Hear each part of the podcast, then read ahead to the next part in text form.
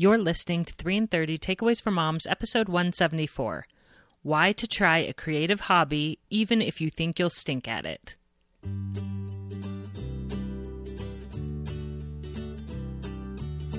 Welcome to 3 in 30, a podcast for moms who want to create more meaning in motherhood. Each 30 minute episode will feature three doable takeaways for you to try at home with your family this week. I'm your host, Rachel Nielson. Thank you so much for being here.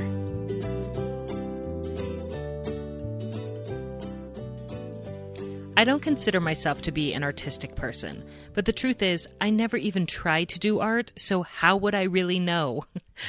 I think I was excited to try art and creative expression as a child, but during my preteen years, I realized that some activities come more naturally and easily to me, meaning I didn't have to work that hard to be good at them, and others take more effort. So I decided I wasn't good at those activities and it wasn't, quote, worth my time to even dabble in them. Does this sound familiar to any of you? We live in a society that is obsessed with productivity and excellence, so we often don't give ourselves permission to try new hobbies just because we want to or because they feel relaxing or fun to us. We want to know the outcome will be worth it. We want a finished product. We want a justification for the time and money we invest. Well, today's guest believes that the benefits of having a creative hobby go far beyond a beautiful finished product. Lisa Funk is the founder of Hand Lettered Design, the company that has sponsored 3 in 30 this month. Through their workbooks, online workshops, and materials, Hand Lettered Design helps you learn the fulfilling hobby of hand lettering while also creating a meaningful mindset. Lisa is a dear friend of mine who I admire immensely. She's a mother of four who struggled for years with depression before discovering a variety of tools that have helped her reclaim her happiness and her mental health. One of the biggest tools that has helped her might surprise you it's creativity, specifically hand lettering. I can't wait for you to hear from Lisa as she teaches us why it's valuable to have a creative hobby, even if we think we aren't naturally creative or artistic, and how to go about turning your creativity into a mindfulness practice that will benefit your mental health. Don't forget that as part of my partnership with Lisa and Hand Lettered Design, you get 10% off any of the educational products in their shop using the code 3 in 30.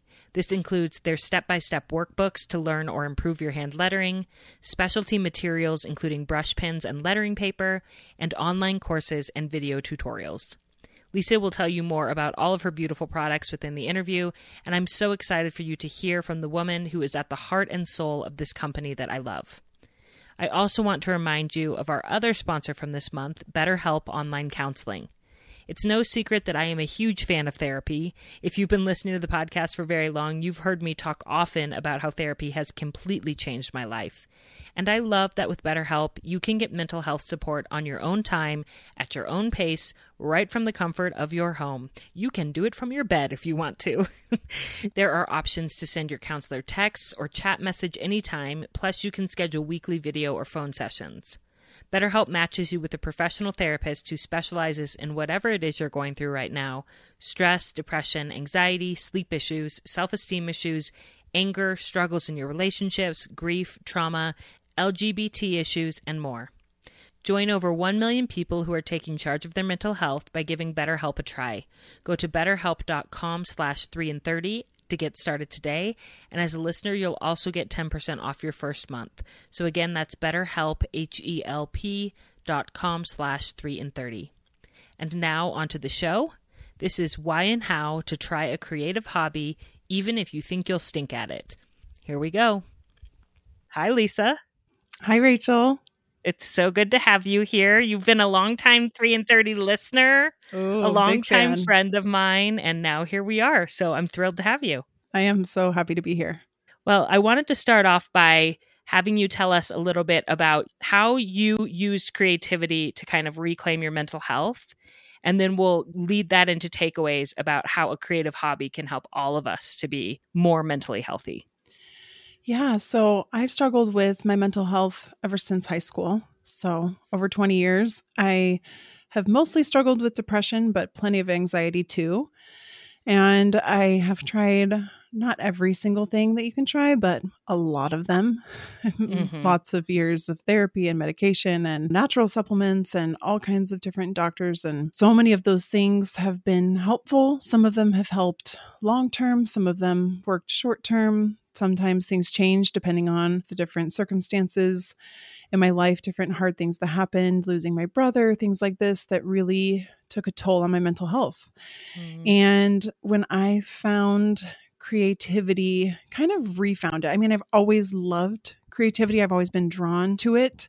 I haven't necessarily always felt quote unquote good at it, Mm. but I've always kind of been drawn to it. So when I felt like I kind of rediscovered creativity in this new way, I was really able to enjoy it and allow myself to be bad at it and really begin to see that wait a minute, why am I feeling so much better since I've started lettering? And I knew that it was because of many reasons. One was that I was actually taking some time for myself, which, Mhm. as a busy mom, was not always something that I did. I thought that the right thing to do was to pour into everyone else all day long, and that maybe I would be a little bit selfish if I took time to do something just for me. Mhm. And so part of it was that I finally not just took the time to do it every day, but also decided that I was worth taking the time to do something like that. So th- that was a mental shift in like seeing myself as a human that had desires and needs and that I that it, that I was worth it, that I Yeah. deserved it, you know. I know it sounds kind of cheesy, but so that was part of the transformation. And then the specific activity of lettering for me, I realized I was always looking for words that were going to inspire and encourage me, myself. Mhm. So I would be going through a hard thing. Maybe I was comparing myself to someone else. Maybe I was feeling down. And so I was always looking for words that were going to help me feel better. And those were the words that I was lettering. So I was writing Mhm. them and rewriting them.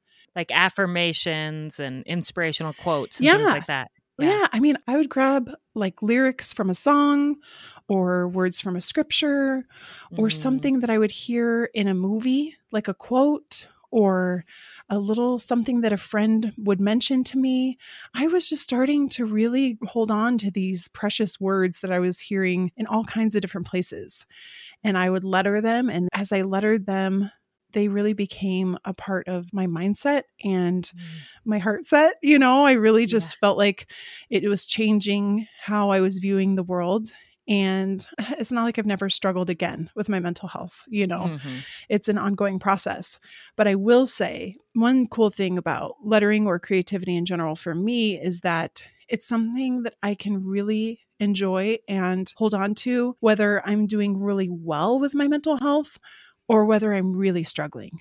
So when Mm. I've had really dark times, lettering has been something that I've just held on to. It's been a creative lifeline for me.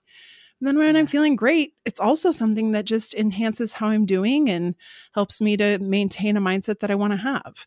And it's also just something that's fun and kind of lets me take a little breather from stressing out about the rest of the things in life, you know? So Yeah. it's been a really multifaceted experience for me to embrace a creative hobby ongoing. Yeah. I feel like what sets your work apart from other hand letters is the incorporation of the mindfulness aspect. That what you're lettering, you're not just practicing the letters themselves, you're writing words over and over that are uplifting.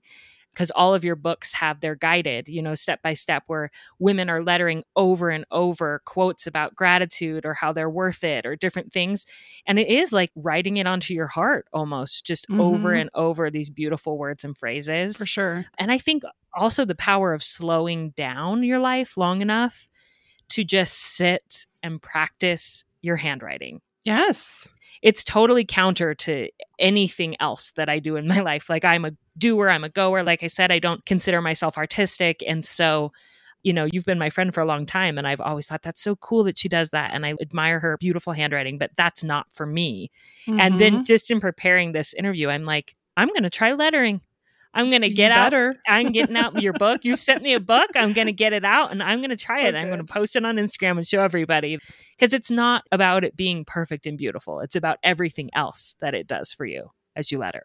Exactly. And I think that leads really well right into our first takeaway. Yes, it does. Perfect segue. And whether or not it's lettering, these takeaways can work for any creative hobby that somebody wants to give a try.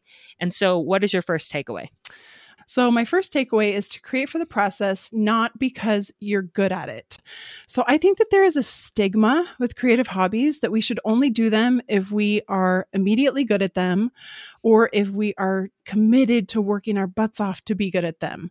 Like, it has to be with the goal of, I'm going to be really good at this or I'm going to try it and see if I'm really good at it. Mm. But what if we just decided that we could choose things that we enjoy doing, even if we aren't the experts right away or ever? Yeah. So, the example that I like to use here is that I love to have dance parties with my kids or by myself or with my friends. If you come over to my house, we can have a dance party. and let's just be very clear I am not a good dancer. Like, by any stretch of the imagination. No one has ever told me that I'm a good dancer because I'm not. and I don't plan on improving my dancing.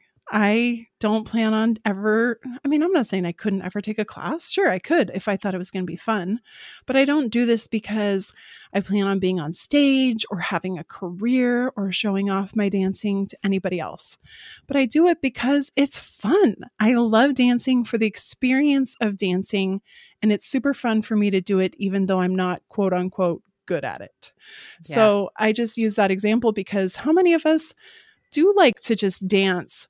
Or maybe I like going for walks. Am I like really good at walking? I don't know. Who cares? I love the experience. And so I keep doing it because it's fun and I'm not doing it for the end result. And so I think that's something we can relate to a creative hobby. I think it's a totally different way to approach creative hobbies is is this something that I can enjoy doing and not only do it if I'm naturally good at it. And sometimes it takes a little bit of mindset shift and some thought work to be able to enjoy something because we've been so conditioned that we should only do hobbies if we're good at them. Yes, for sure.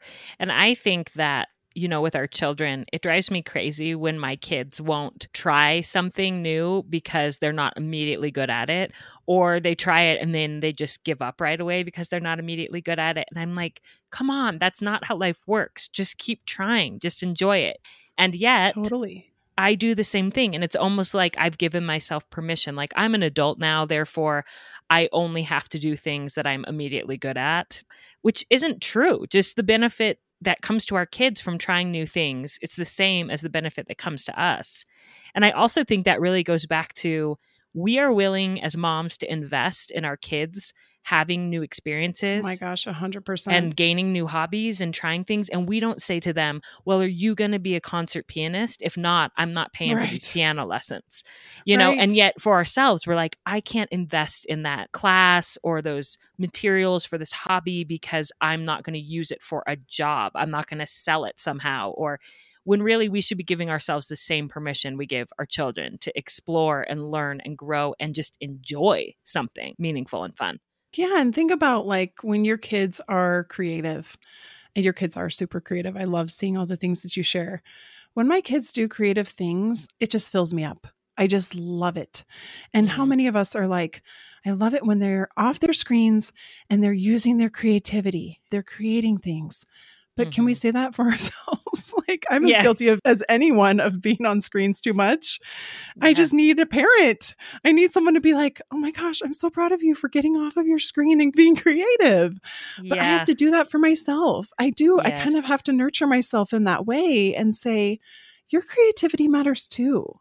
Mm-hmm. You doing something new and interesting and fun and out of the box and allowing yourself that freedom to just be creative is so important because I really do believe that we are born creators, that we were created to create. It's part of who we inherently are. And that when we do create, it just helps us to come back to ourselves and connect with ourselves, especially when we can embrace doing it for the process. And I love looking at like my little two year old. He will just grab a marker and a big old piece of paper and he's just making these beautiful scribbles. And he is not looking at me saying, like, does this look good? You know, mm-hmm. are we going to send this into the Smithsonian? You know, he's just doing it for the process because it's enjoyable. And yes. I think if we could all embrace the idea that we can do things even if we don't think that we're good at them, we can find a lot of enjoyment from it.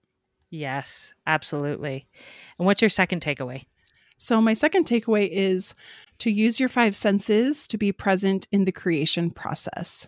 So, mindfulness and meditation are very powerful tools. We've all heard about them, unless we've been living under a major rock. But it can be tricky to actually sit down and find that quiet time when no one's bothering us to do a real meditation. And there's not anything wrong with doing that. That's amazing. But I think that it can be a little bit easier for us to incorporate mindfulness into our lives when we combine it with an activity like creativity because our minds are always thinking, they're spinning, overthinking, if you're anything like me. And so to allow our brains to have a break while we connect with our bodies and our five senses in a hands on, creative way really allows us to release stress and anxiety and to connect to who we are as creators. So yeah. I do this often when I'm lettering. I can pay attention to the way that the pen feels in my hand and paying attention to the strokes and how I'm using my arm and my shoulder to support my movements. I take time to breathe more deeply as I'm slowing down to make the strokes. I use my eyes to watch the lines and the shapes that are being made by the pen. I just take that time to really focus on how I'm using my body and my hands to create. And it allows my brain to sort of take a little bit of a break. And I'm in the present moment and I'm being really mindful. And it's a way to practice mindfulness without necessarily sitting on a meditation pillow and taking the time to do that, which again is amazing. But a lot of us are able to incorporate mindfulness in a way with creativity a little bit easier. Yeah, you can sometimes quiet your mind more easily when your hands are occupied or your body is occupied. 100%. I learned this yeah. as a school teacher that sometimes kids, the most hyperactive kids, they needed to be doodling or playing with putty or something in order to listen to me. Their hands mm-hmm. and their body mm-hmm. had to be occupied. And I would think they're not paying attention. Like, I need pencils down, eyes on me. But actually, they could pay way better attention when their hands were occupied. And so I, I think it's so unique to think of a meditative practice being like getting out your lettering workbook each night and lettering or doing an adult coloring book or something yeah. like that is a meditation process where you are focusing in on the process of creating the art and you're allowing your mind to kind of rest or to be thinking about things that are important to you while your hands are occupied. Totally.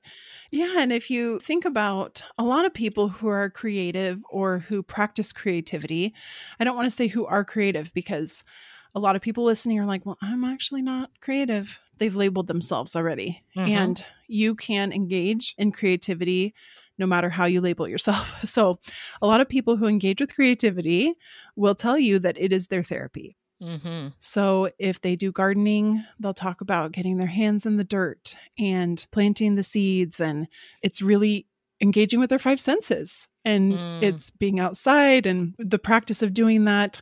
Painters will say similar things. There's a lot of people who engage with creativity that will tell you that it really is like therapy for them because of the reasons that you just said. Mm-hmm. And the mm-hmm. cool thing about that is that none of them are saying, it's because I'm so dang good at it. you yeah. know, it's no, it's because of the process of doing it. So, for someone who enjoys watercolor, you don't even have to be good at watercolor. You don't have to ever paint a landscape. You can just dip your paintbrush in the water and the paint, and you can make swirls, you can do lines, you can do circles. It's really a way to practice meditation to just allow yourself to be present in the moment. And a lot of times that can be with repetitive actions, like maybe doing some circles or lines, like with lettering, there's strokes that you do repetitively that can be really meditative, but mm. it's just mm. a way to engage with your five senses in the present moment instead of spinning in your mind. Yes. You know, when I thought about the whole premise of your work of being that it's about the process, not the product, I thought about how some Buddhist monks came to our town a few summers ago. And I read about it in the newspaper about what they were planning to do while they were here. And I was so fascinated. They were going to create, I'm probably not pronouncing this correctly, but a mandala, a mandala, um, which is a mandala, which is like an intricate sand art piece of artwork. They were going to spend four days with colored sand in little funnels, creating this beautiful, intricate design that represents all of these different things. And the community was going to be able to come and watch them doing this artwork. And then at the end, after four days, they would have a ceremony where they would present it. And then they would take it down to the river and dump all the sand into the river and return wow. it to nature. And I was like, what on earth? It just like blew my mind to think that they would spend four days creating this incredibly intricate, delicate piece of art. And then they would just release it back into nature. But then I read a little bit more about it that it's about the process for them. It's not about the product and they don't need to keep it and put, hang it on their wall. It's what they learned about themselves while doing that sort of meditative art process. So I yeah, thought I that was that. super fascinating. And to think about for somebody that is so focused on productivity, products, yes. you know, like finished product, product, and what's the point, and to channel a little bit more of my inner monk, you know. Yes, and Rachel, just, channel that inner monk. I, I don't know it. if I have one. And Sally has a little thing she got from the toy store that's called a Buddha board. Have you heard of those? No. It's something that you paint on with water. Okay it's a like a brush pen and you use water on this board and then it dries and whatever you painted goes away. Oh, and cool. so I was thinking about why is that called a Buddha board? And I remembered this article from the newspaper and I connected them that this is a practice where it's not about keeping the finished product of what you painted. It's about creating something for creating it and then letting it fade back away, back into yeah, the board and starting new. Yeah, it's like when toddlers, when you take paintbrushes and water outside on the pavement, that's like a great toddler activity, right? They just love yes. taking the water and painting the ground. Yeah. But paint it with them, you know, and it's again, it's not for something that you're going to show off and impress everybody. It's for yes. it's for the process and I feel that way with lettering or painting or any other hobby that you might try. I'm not going to sit there and tell you, like, you need to work hard until you have a sign that you are going to sell, you know, or until you can letter someone's wedding announcements. That's not the goal for me. Like, if you want to learn how to letter really well, I will teach you. Like, I have taught thousands of people how to letter. But if someone messages me, which they have, and say, you know, I don't know if I'm doing this right. And I say, well, are you enjoying yourself? because to me, that is that is doing it right. Yes. So I don't think that we have to be good at something to get enjoyment out of it and to reap the benefits of a mindfulness practice. Yeah. And imagine how powerful it would be if that was the question that we asked ourselves. Instead of asking, Am I doing this right? If we just said, Well, am I enjoying it? Am I learning something about myself? Then I'm doing it right. Yeah. For so many different things in life. And I think that leads really well into your final takeaway as well. Yeah. So my third takeaway is don't judge the creation or worry about what other people think. You will be amazed at all of the things that we do not do in life because we're worried about what other people think. We place so much value on what the end product is going to be that we don't allow ourselves to even enjoy the process.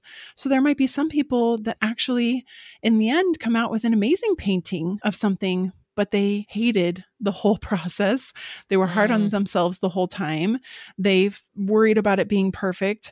They weren't necessarily mindful. And so it didn't have the same effect. There is, in my mind, a mindful way to do creativity and a very painful way to do creativity. Mm. When you're judging yourself the whole time, when you're telling yourself that you stink at it, when you're comparing yourself to how other people are doing it, it loses all of the joy. So I'm not going to say, oh, lettering's amazing no matter what, or doodling or illustrating or doing sculpture, any of these creative outlets, oh, they're all just amazing no matter what. Because you can do them in a way where you're such a perfectionist about it that you feel terrible and you're mm. mean to yourself and it ends up where in the end you feel way worse than you did before. That is definitely one of the ways that you can do it, which I highly don't recommend. So now So now the key is how do I approach creativity in a way where I don't judge myself? I don't judge the creation. I allow myself to enjoy the process and I don't focus so much on what other people are going to think. What if someone finds out that I'm trying this new thing and they say, Why is she doing that? She's not even good at it. Or, and that's a whole, could be 10 episodes, right? How to let go of what other people think of you. But yeah. it's really liberating to decide that you're going to have just one thing in your life that you're going to just do for fun and you're not going to do it because you need to be good at it or you need to have some end product that's super impressive to everybody else, but you're going to allow yourself to enjoy it and have that mindful practice. And sometimes it's a matter of realizing things that you're already doing that are creative that you can just be more intentional as you're doing them. So, for one example, is when I'm cooking or baking. It can be a really mindful or meditative practice when you let your mind take a break so instead of worrying about all the other things you need to do later that day or the next day or rehashing something that happened earlier, you really take that time to focus on your five senses how the knife feels in your hand as you're cutting the potatoes, and how the aroma smells as you're adding the spices, and really allowing yourself to enjoy the process and not thinking about how much you can't stand this and how long this is taking. If we can just be present in that moment, we can find that it really can be relaxing. And so it's not always a matter of adding on another activity, but starting to notice when am I already creating throughout my day? When am I using my hands to do things? And can I be more mindful and present and enjoy that more and find more joy in that? Yeah. And I'm so glad that you mentioned perfectionism because I think that is a huge barrier to the joyful piece of creativity. That, I mean, it really struck me when you said mindful creativity versus painful creativity because I have done both. And I'm assuming you've maybe done For it sure. both ways too where doing something I love did not fill my soul because of what a perfectionist I was being about it. And it literally felt painful. It felt like I was dragging it out of me. I have produced this podcast doing both of those ways. For sure. Sometimes when I'm creating an episode, I'm doing it in a very mindful, I'm enjoying myself. And other times I am beating myself up the whole time. It's not good enough, blah, blah, blah. I don't know, you know, and it feels painful. And yeah. so to be able to release that and just say, and also I think to recognize that a creative practice can be an opportunity for you to work on your perfectionism. Exactly. Oh my gosh. I was going to say that exact thing that for me, it really does translate when we learn to allow imperfection in our creativity we learn to allow imperfection in ourselves and yes. in our lives. And it's yeah. so liberating. It's just like this microcosm, this little world where we can learn how to embrace the imperfections and allow ourselves to be bad at things and not judge ourselves. And that really does start to translate to other parts of your life. And it's so powerful. For sure. And it gives you an opportunity to really confront your perfectionism, which in day to day life, you may not notice that much. But when you're doing something creative and you feel that pain and you're like, why? It's almost like you can be a third party observer and be like, oh, I'm being a really big perfectionist on this, and that's okay. But now I'm aware that I'm doing that and I can release it. Maybe that means I step away for today and I come back to it tomorrow when I'm fresh. But it's giving you the opportunity to see your perfectionism, to confront it, to choose if you want to keep it or let it go. Let it go. I'm going to say let it go. yeah. it's not serving you. yes. you might not be ready. You might not be ready, but yeah. Well, and without the creative hobby, like I said, you may not ever even really recognize for sure. And you start to apply it in so many other areas of your life once you can recognize it. So I using agree. it as a way to confront your own perfectionism, I think can be really powerful. Yeah, and to overcome it. Yes. Lisa, this has been so inspiring. I know everybody listening is going to want to just turn this off right now and go do some painting or something. I hope so. Before we finish, I just wanted to list a few different ways that I know I mentioned like painting and lettering and stuff. So I don't have an exhaustive list here, but I just wanted to kind of bring up some ideas of different creative hobbies that people might be interested in doing because it might be different for everyone. And these are all things that are possible to enjoy, even if you're not good at them. Okay. So mm. it might be writing poetry or personal essays or a novel, and it might be writing that no one ever reads. It might be just for you, but you enjoy that process. It could be painting with watercolors or acrylics or oil paints, hand lettering, of course, doodling or illustration, gardening, sculpture, clay, ceramics, embroidery, cross stitch, sewing, macrame, string art cooking, baking. You know, it could just be rearranging a shelf in your house with the decor that you already have. It could be painting your nails. It could be doing your makeup, making jewelry, playing a musical instrument. I could go on and on, but I just wanted before we finish to just kind of share that little list of ideas because there are so many ways that we can be creative. And even if it's not a super official thing where you order all these supplies and take a course. It can be just grabbing a crayon and a piece of paper while your child is drawing and just scribbling and doodling right along with them. Or grabbing, you know, a pencil in the back of an envelope while you're chatting with someone and just allowing yourself to doodle or scribble or whatever it is. It doesn't have to be something super official. It can just be really allowing yourself to find pockets of creativity every day. Mm, I'm so glad you brought up stepping in and doing it with our children because it surprised me how much I actually do enjoy like building Legos. Totally. You know, when I actually allow myself to get in there, to get creative, create something with my hands, sit with Noah, I like it. And yeah. I normally would never allow allow quote myself to sit down and just do something like that for fun. Yeah, and a lot of us tell ourselves that we don't have time to have a creative hobby and that we don't have a babysitter, or maybe our partner, if we have a partner, maybe they aren't supportive. But the truth is that we can find ways to make it mm. work and to do it alongside our children or with them or whatever. There's so many ways to make it work. And I think there are lots of fun things we can do together with them too. Yes, absolutely. Well, Lisa, thank you so, so much for coming on and thank you for supporting 3 in 30. And remember, everybody, if you want to check out Lisa's products, she has a wide range starting from very, very beginning, if you've never lettered in your life, to products for those of you who are ready to really take your lettering to the next level, you know flourishing and i don't even know what that means but i know yeah. that you have a workbook on that. Yes, embellishing yes. So um and it's all on handletterdesign.com and you can use the code 3 in 30 for 10% off. So thank you so much lisa for coming on and is there anything else you wanted to add before we say goodbye? That's it. I just want everybody to embrace their creativity. Don't be afraid. Okay we'll do it talk to you soon bye Many thanks to my friend Lisa for sharing this conversation with me today about why we should try creative hobbies even if we aren't good at them. I feel inspired to incorporate more creative self care into my daily routines, and I'm going to start with Lisa's Creative Lettering Journal Bundle for beginners. And I'd love for you to join me if this sparks your interest. I will link that in the show notes so you know where to get started. Whatever you decide to do for your creative hobby, please remember the following three takeaways. First, Create for the process, not because you're good at it. It's okay to love an activity just because it's fun. You don't have to be good at it now or ever.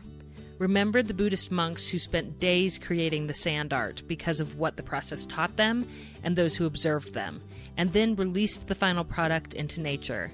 Really, creativity can be a reminder that life is about becoming, not producing. Second, use your five senses to be present while you create. Creative exercises that occupy your body, whether that's hand lettering, painting, sculpting, cooking, or gardening, can often allow your mind to settle down and focus. In this way, creative hobbies can become like meditations. Next time you're creating something, try to be really present with the physical sensations you are experiencing and give yourself credit for meditating that day. And third and finally, don't judge the creation or worry about what other people think. Be aware of your thoughts as you go through the creative process and notice if perfectionism sneaks in.